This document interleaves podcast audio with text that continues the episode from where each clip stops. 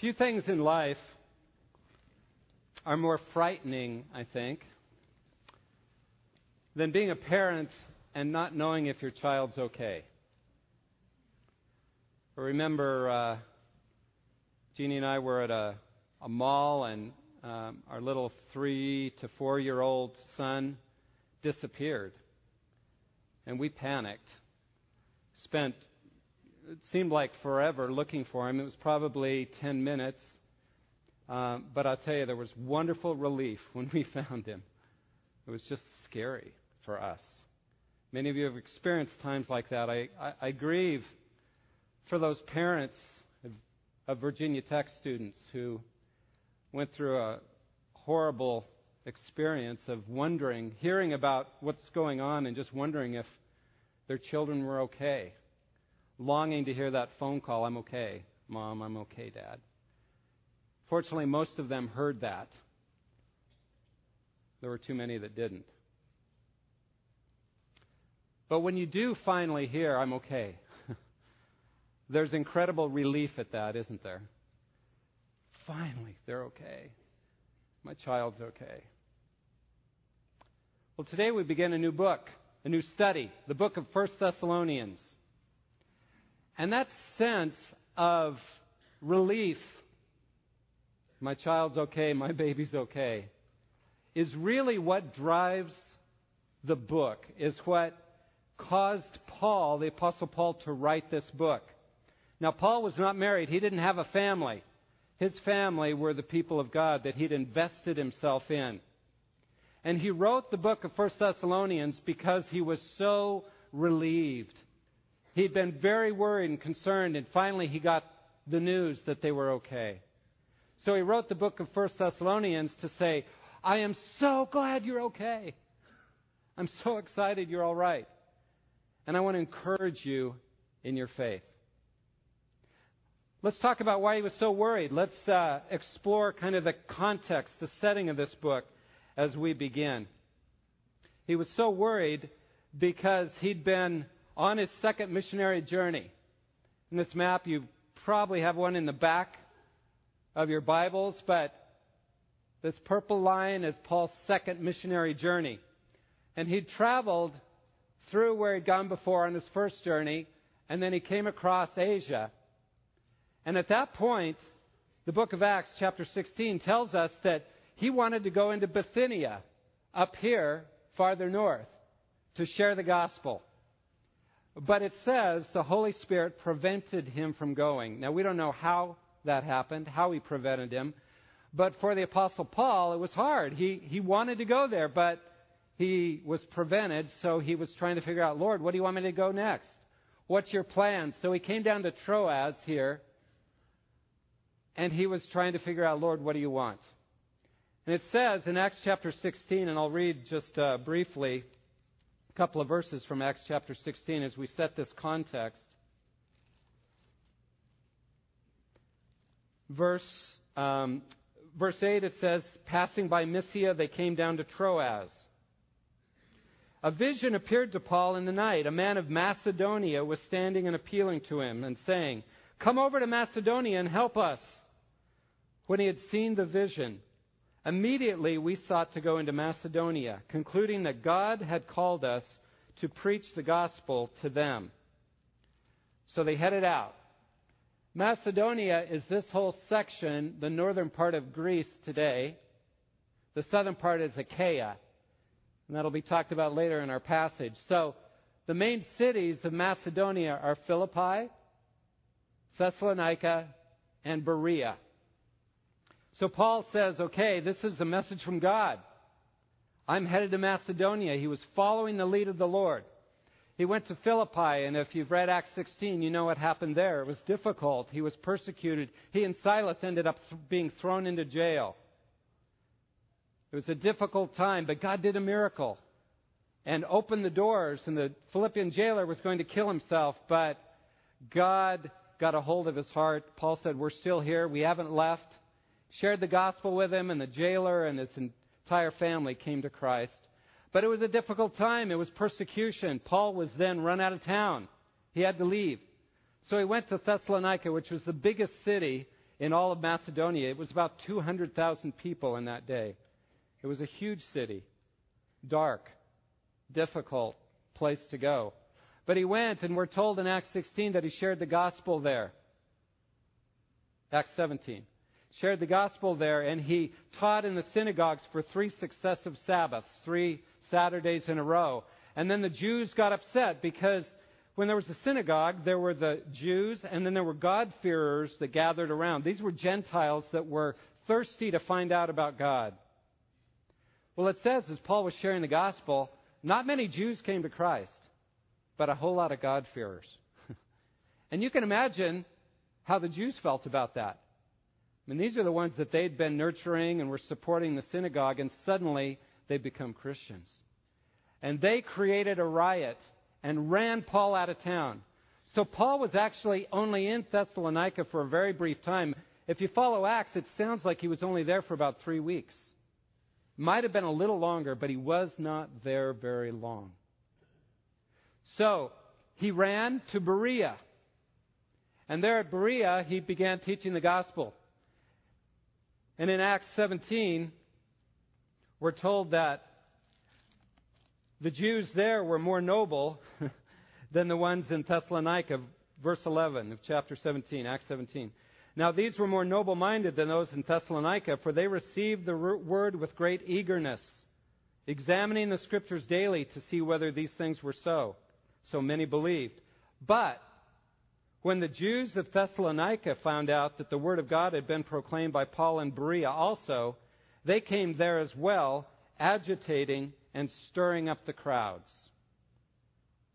These Thessalonican Jews were a pain. they even went to the next town, chased Paul out of there, and Paul ended up running down to Athens, all the way down here. And he's sitting in Athens, and he had to be thinking about the ministry uh, he'd had in Macedonia. God had called him there by vision, right? And think how it had gone. He'd been run out of three towns hadn't had a chance to really establish the churches there, deeply concerned about how they were doing, knowing that especially in Thessalonica they were experiencing incredible persecution. And he's thinking, These are my children. How are they doing? Are they okay? Are, are they falling apart? And I wonder if you've ever felt that way. Felt like you were following God, God clearly told you step out in this new ministry, step out in this new situation, take on this new job, step out in this relationship, and you found when you did so, it didn't go very well. I think Paul must have felt some of that. And you begin to think, well, maybe I didn't hear the Lord, or maybe, Lord, what are you doing here? This doesn't make sense to me. I thought if I followed you, things would go better. That happens to all of us at times. But I think we need to remember that God is a big God who has a bigger plan than we could ever imagine. And that He loves us enough to take us into difficult situations. He takes us there. Because it's those very situations that will sharpen us and round off our rough edges and form us and shape us into the very life of Christ. So it probably is God's will that you ended up there. It just didn't turn out like you wanted. So you need to put your trust in the Lord and realize He's still working even in the midst of that. So Paul's really concerned. We're told in 1 Thessalonians, as he writes to them in chapter 3, he says this, verse 1 Therefore, when we could endure it no longer, we thought it best to be left behind at Athens alone. And we sent Timothy, our brother, and God's fellow worker in the gospel of Christ, to strengthen and encourage you in your faith then down in verse 5, he says, For this reason, when I could endure it no longer. Sound like a parent who's concerned? I couldn't stand it any longer. I had to know how you were doing. I also sent to find out about your faith for fear that the tempter might have tempted you, and our labor would be in vain. Paul's deeply concerned. He's worried about them, like a parent. But then notice verse 6 of chapter 3. But now that Timothy has come to us from you and has brought us good news of your faith and love, and that you always think kindly of us, longing to see us just as we also long to see you, For this reason, brethren, in all our distress and affliction, we were comforted about you through your faith. For now we really live. We really live if you stand firm in the Lord. So Paul wrote this book, and it's full of joy and thankfulness that they're doing okay. That their faith hasn't been lost. In fact, it's actually been growing, even in the midst of the persecution and the struggle they're having. So as we go through this book of First Thessalonians, we'll get a lot of encouragement about our faith, also some challenges, some encouragements that maybe we're doing okay, but God wants us to excel still more, to press on in our faith, to trust Him, to walk with Him in a deeper and deeper way. So let's begin the book, starting in verse 1. Paul and Silvanus, or Silas, and Timothy to the church of the Thessalonians in God the Father and the Lord Jesus Christ. Grace to you and peace. Paul, Silas, Timothy were the ones traveling around with Luke, probably, and maybe some others, but at least those four, who went into that whole area of Macedonia. And so they write this letter from Athens or maybe they've gone on to Corinth by this time, but they're writing this letter to say, wow, we're thankful for what God's doing. So this is the normal greeting in the New Testament style of letters to the church of the Thessalonians in God the Father and the Lord Jesus Christ. Grace and peace to you. The normal greetings in those day, the, in that day, the Greek greeting and the Hebrew greetings were grace and shalom. Charis and shalom. Grace and peace. So he combines those two as a reminder, I think, that the church is a combination of people from all kinds of backgrounds. And he greets them with that, and he says to the church in Thessalonica, church of the Thessalonians, in God the Father and in the Lord Jesus Christ. I think that's significant. He doesn't begin a book, another book, that way. He's reminding them that they're, they are a creation of God that they exist as a church in this difficult place because God has put his hand on them and has worked in them in a powerful way. And he says in this book and in the next book, Second Thessalonians, that we'll get to, over and over again, he says, in the Lord Jesus Christ. The Lord Jesus Christ. He uses it more in these books than any other set of books. Why is that? He wants to remind us that if you've come to Christ and the Lord has called you out, that He is Lord and He wants to be Lord of your life. It should make a difference in your, in your life. And so that's really a theme of this book as he goes on now to say in verse 2 and 3. Again, this is the introduction to the whole book. We give thanks to God always for all of you, making mention of you in our prayers, constantly bearing in mind your work of faith, labor of love, and steadfastness of hope in our Lord Jesus Christ in the presence of our God and Father. So he says, I'm so thankful for you. And what's he thankful about? He says, because I've seen God working in your life, particularly in three things faith, love, and hope. Faith, love, and hope. Those are foundational to the whole New Testament world of what it means to be a Christian, but even more so to these books. You see, I think that's a theme in 1 Thessalonians. You want to summarize the whole book? he says, live out, live in faith, love, and hope. And notice he's talking about an active faith, an active love, an active hope. It's, it's a faith that prompts you to work, prompts you to say, Lord, I believe in you, therefore I am going to follow you, to trust you.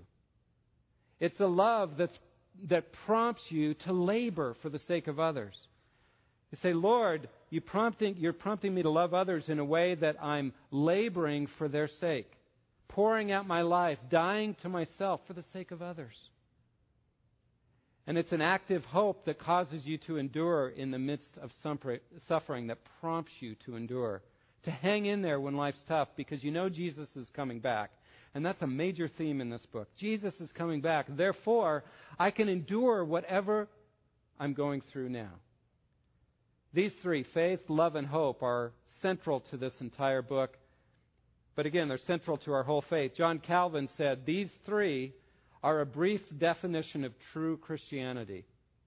So as we study through these books, 1st and 2nd Thessalonians in coming weeks, I encourage you to keep asking yourself, how am I doing in my faith?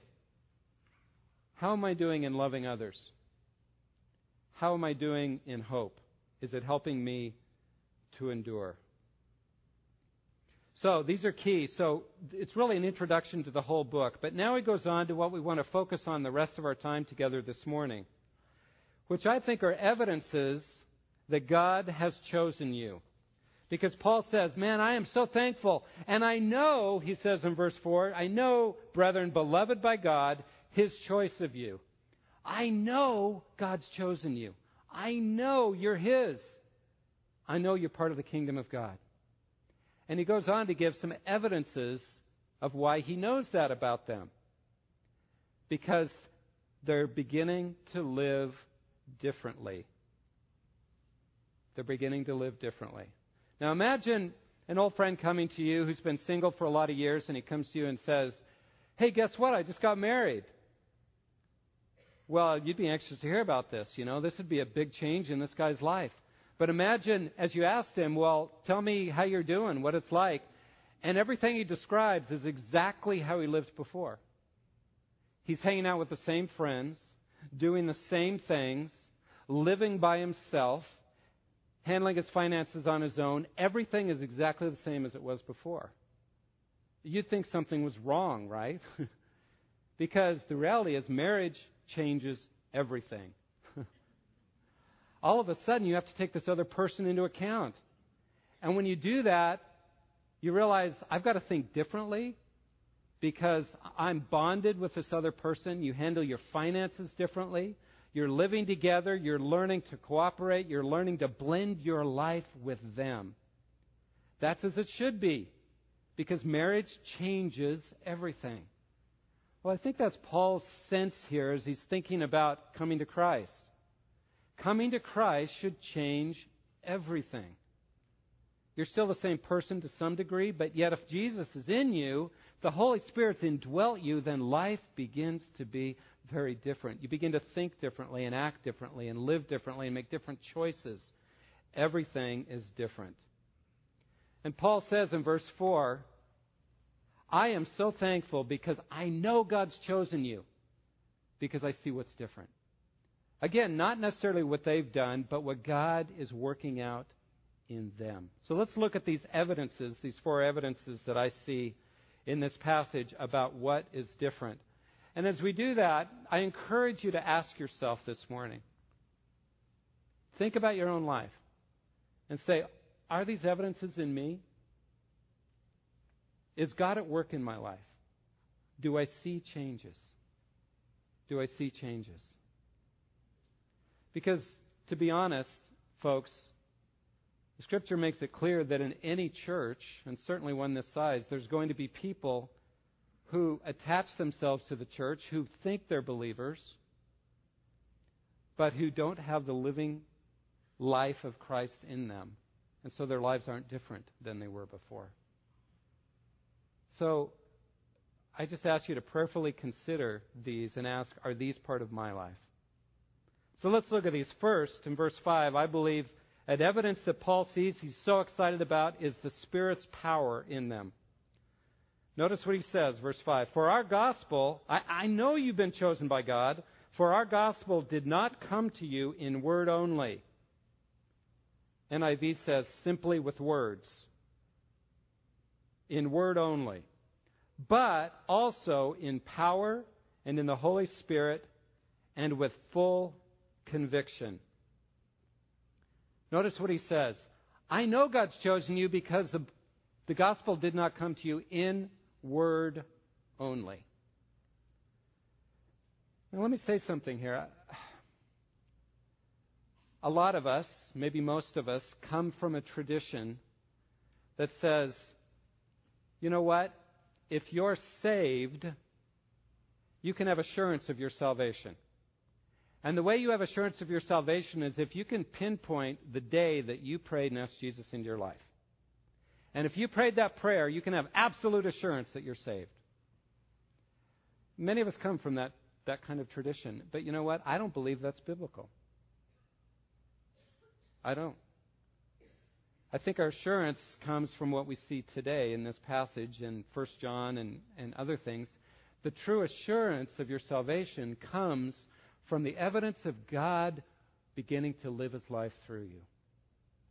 Because if God is in you, you can't contain it, folks. It's like putting too much detergent in the washing machine. and I've seen it happen. it spills over. You can hold the lid down, but it still spills over.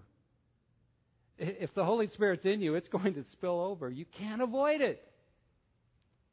And so that's what Paul says and the New Testament reveals is you want assurance? Look for the spilling over.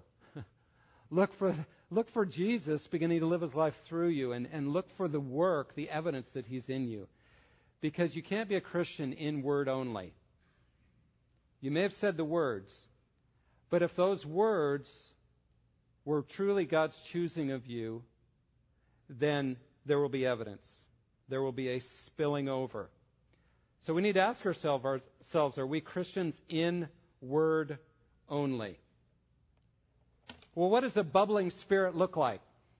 What does the power of the Spirit look like in our lives? I like Nygren, he's a commentator, says, The gospel is not the presentation of an idea, but the operation of a power.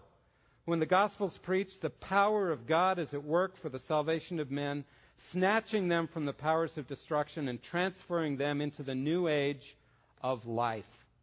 And if that power is evident, it will begin to change the way you look at life. Now, Paul doesn't say much about that here.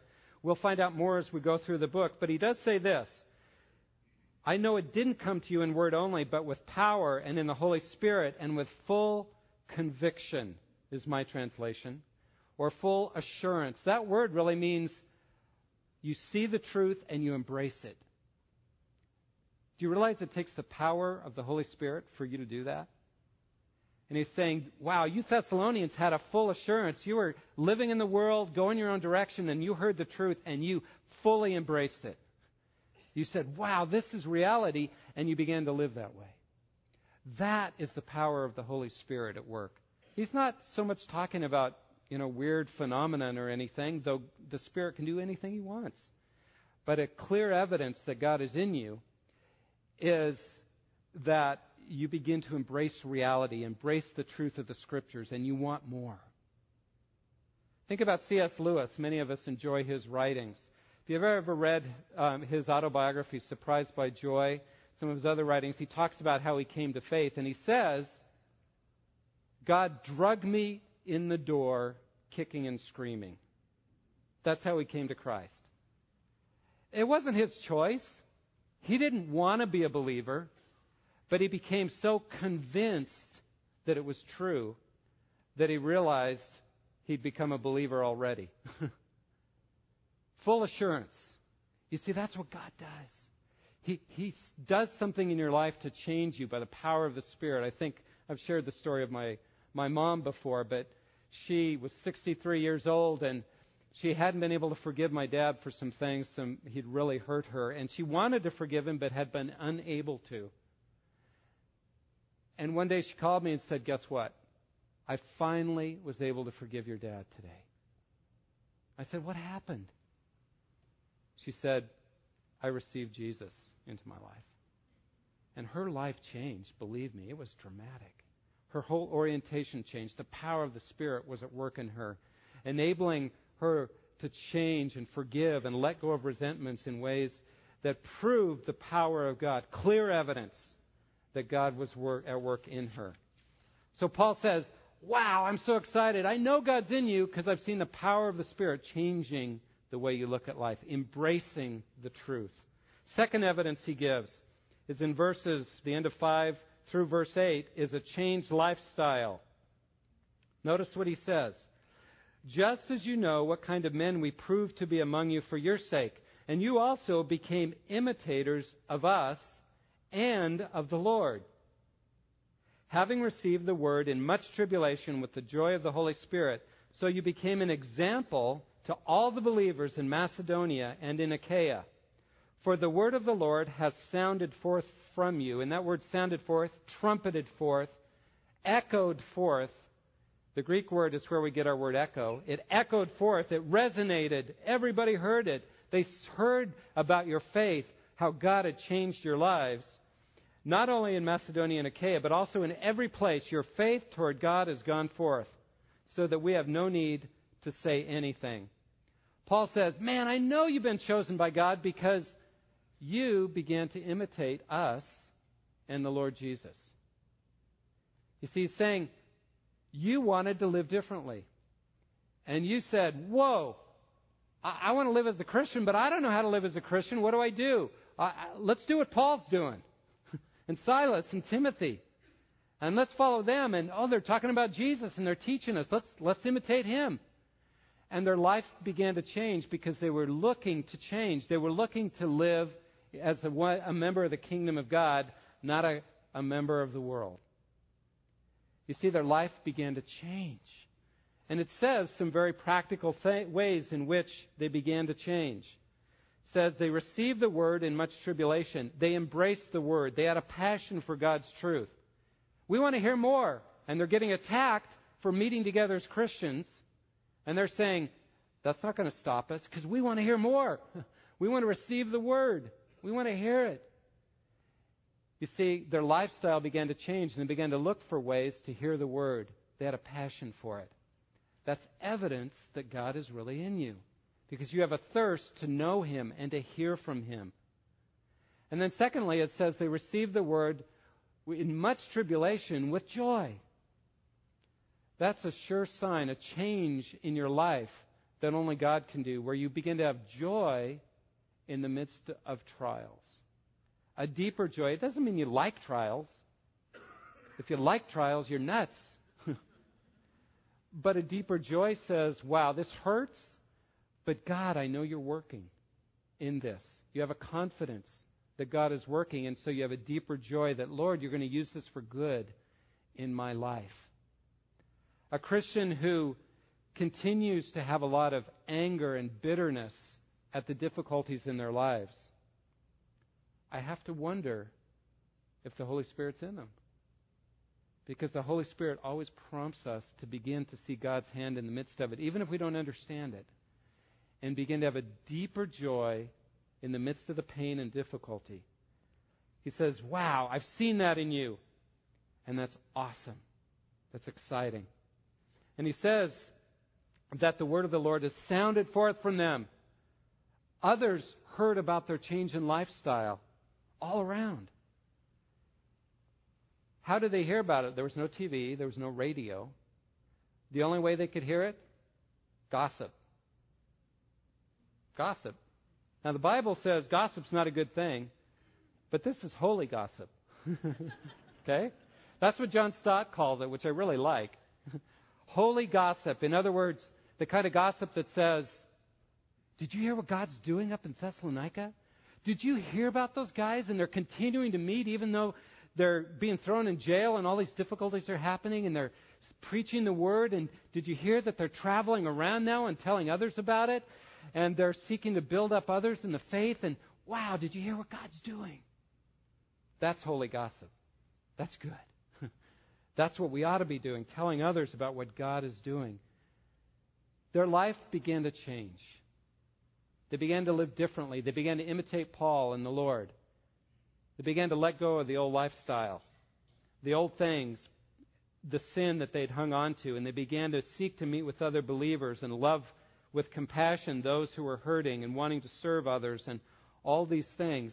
That's evidence that God is spilling over. He's being poured out through your life. And so Paul says, Man, I'm excited. I know you're God's because I can see your lifestyle beginning to change. And it's visible to other people. Third, verse 9, he says, If you're in Christ, you're going to have a new allegiance, a new master. Notice what he says in verse 9. For they themselves report about us what kind of a reception we had with you, and how you turned to God from idols to serve a living and true God. They turned from idols to God. You see, everybody's serving something, right? Everybody's serving idols, and let me give you an example of some modern idols. Again, this is from John Stott. Modern missionaries, especially in areas of animism, which is termed traditional religion, know all about the power of idols and the spirits which are believed to lurk behind them. A tribe's traditional idols have a tremendous hold over people's minds, hearts, and lives. But the more sophisticated idols, that is, God's substitutes, of modern secular cities are equally powerful. Some people are eaten up with a selfish ambition for money, power, or fame. Others are obsessed with their work, or with sport, or television, or are infatuated with a person, or addicted to food, alcohol, hard drugs, or sex. Many things are called idolatry in the Scriptures because they demand an allegiance which is due to God alone. Now, we all naturally serve something because as human creatures, we naturally have idols that we worship. And all those things he mentioned there are things that we naturally, in our fallenness, worship. But he's saying if you've come to Christ, like the Thessalonians, you turn from those idols to serve a living and true God. And notice, to serve a living and true God.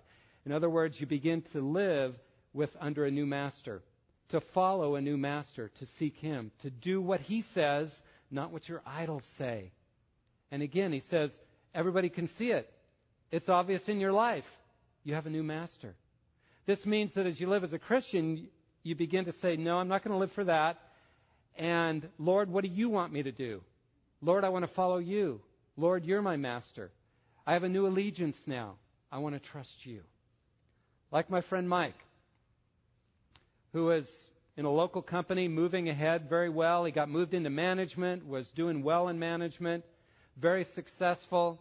But he found the demand for hours kept expanding. And he realized it was hurting his marriage, and he didn't have opportunity for service and ministry. He began to seek the Lord, and the Lord was telling him, I'm your master. You need to make a change here. So he went to his boss and said, You know what? It's not good for me, me, to be in management.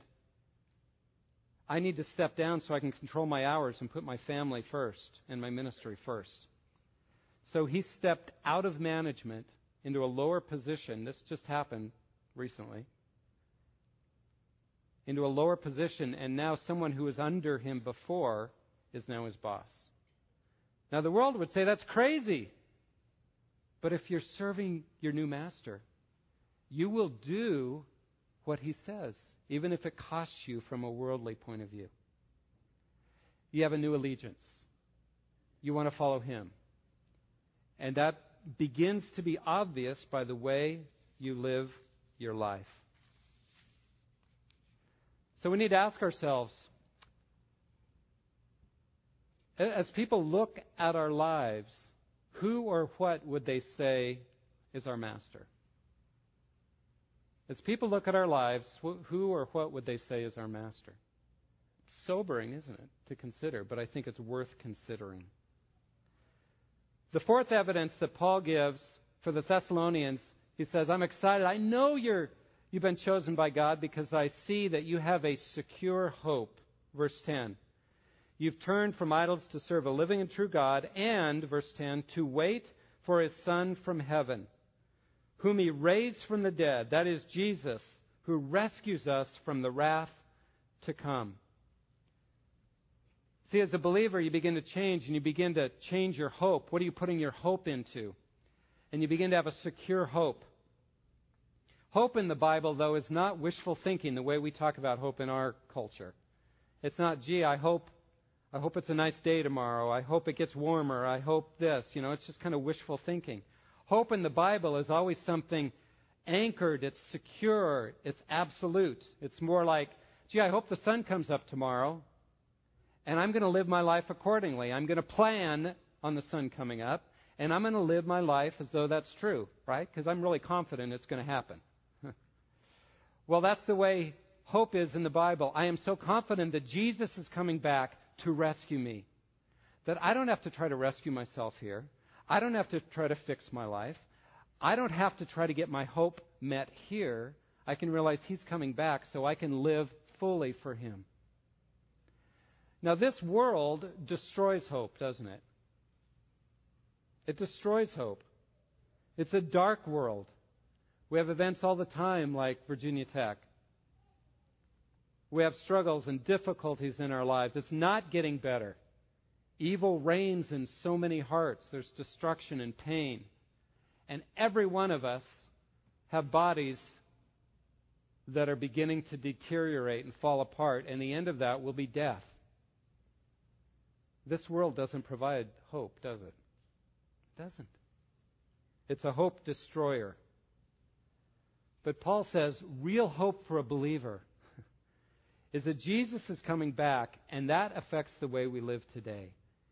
It was visible in the Thessalonians' life, and it can be visible in our lives. And this book, this whole book of Thessalonians, will help encourage us to put our faith in Him, to wait for Him, to trust that Jesus is coming back, and therefore I can live free of the trappings of the world because my hope is in Him. The Thessalonians were persecuted, but they were full of hope because they believed that Jesus was coming back. Paul's thankful because he sees real evidence in the Thessalonians' life that God has chosen them. Because the life of Jesus, the Spirit is spilling out in how they live. They have a changed lifestyle. The power of the Spirit's evident in their lives. They have a new master and they have a secure hope that's changed the way they live. Well, we want to take communion together now because we want to celebrate what God has done in changing us through Christ. It's what He's done. He chose us and He gave us Jesus to set us free. But as we do that, I want us to really think about our own lives and examine ourselves. Paul says something, and we don't read it very often, but I want to read it this morning. In 1 Corinthians 11, as he gives us the Lord's Supper, he describes how Jesus broke the bread, passed around the cup, described that. And then he says this in verse 26 For as often as you eat this bread and drink the cup, you proclaim the Lord's death until he comes. Therefore, whoever eats the bread or drinks the cup of the Lord in an unworthy manner shall be guilty of the body and the, and the blood of the Lord. But a person must examine themselves, and in so doing, he or she is to eat of the bread and drink of the cup. For whoever eats and drinks, eats and drinks judgment to himself if he does not judge the body rightly. For this reason, many among you are weak and sick, and a number sleep. In other words, have died. He says there in Corinth that people were not examining their lives. They were just taking communion as a social thing, and they weren't examining their hearts whether they were truly of the faith and trusting God. This is a very sobering passage for us, isn't it? But I encourage you now, as we pass out the bread, to really examine yourself and say, Am I truly of the faith? Have I truly let God work in my life? Is He truly spilling over? It doesn't mean you're perfect. It doesn't mean you have it all together. It just means you're in process and you've seen how God has begun to change your attitudes, to change your heart, to begin to live His life through you. So I encourage you, we're just going to have silence as the bread is being passed out, and I encourage you to examine your own heart before the Lord whether that's true of you. If you're not sure, I encourage you to just pass the elements by. And then come talk to an elder, to a staff person, somebody you trust in the faith. Come talk to me. Talk to somebody afterwards so that you can have assurance that you're really His. Paul writes, For I received from the Lord that which I also delivered to you, that the Lord Jesus, in the night in which he was betrayed, took bread.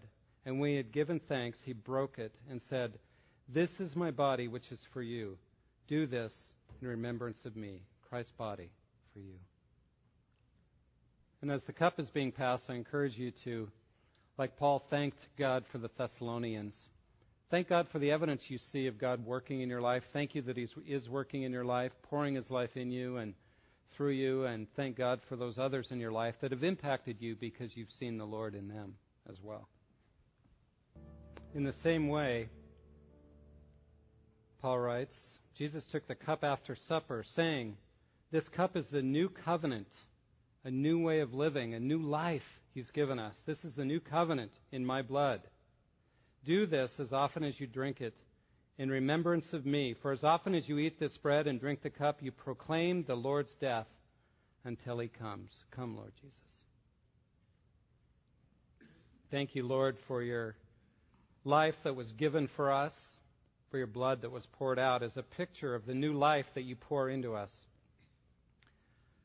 I pray, Lord, that we would submit our lives to you, surrender, and let you be Lord, and let you spill your life out through us. And if there's anyone here that isn't sure, that maybe is a Christian in word only, I pray, Lord, you'd bring conviction of spirit so that they would turn and really find life fully in you, that you'd invade their lives, that your life might spill over. We pray in Jesus' name. Amen.